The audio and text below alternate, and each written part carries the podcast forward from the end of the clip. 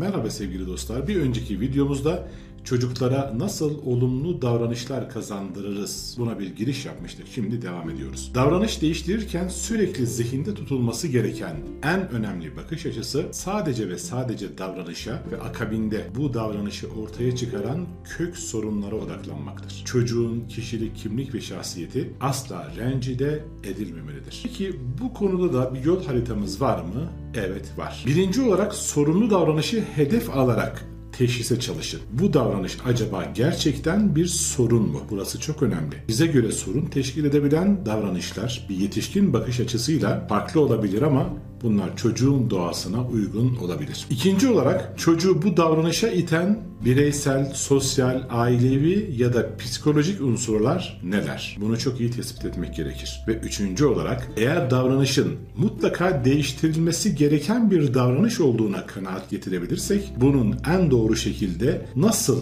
yapılacağını uzmanlardan görüş alarak yapmak gerekir. Bunu yaparken de her çocuğun özel ve biricik olduğunu asla aklımızdan çıkarmayın. Dördüncü olarak eski davranışı değiştirirken yerine neyi ve nasıl koyacağınıza mutlaka karar verin. Çünkü evren asla boşluğu kabul etmez. Bir davranışı kaldırıyorsak onun yerine olumlu mutlaka başka bir davranış koymamız gerekir. Beşinci olarak eğer olumsuz davranışlar devam ederse buna karşı adil ve suça uygun çocukla ortak alacağımız bir karar neticesinde bir yaptırım belirlemek gerekiyor. Ve altıncı olarak kendimizi gerçekten bu değişime adamak lazım ve samimi olmak lazım. Ve yedinci olarak her işte olduğu gibi mutlaka azimle, kararlılıkla devam etmek gerekir ve asla pes etmemeliyiz. Dağları yerinden oynatmak istiyorsan küçük taşlardan işe başla demişler. Onun için yaptığımız için küçüklüğü önemli değil. Önemli olan samimiyetle işe başlamaktır. Anne ve babalar çocuktaki davranışları değiştirirken önce kararlı adımlar atsalar da bir müddet sonra pes etme eğilimi gösteriyorlar. Çocuk sizin kararlılığınız nispetinde size uyum sağlar. Bir müddet sonra vazgeçer ya da pes ederseniz sonuca asla ulaşamazsınız. Çocuklar bu anlamda çok ciddi olarak sizi test edecek, deneyeceklerdir. Ne kadar kararlısınız, ne kadar değilsiniz ve çocuğun adımları kesinlikle size uygun adımlar olacaktır. Bir sonraki videomuzda görüşmek üzere. Şimdilik hoşçakalın.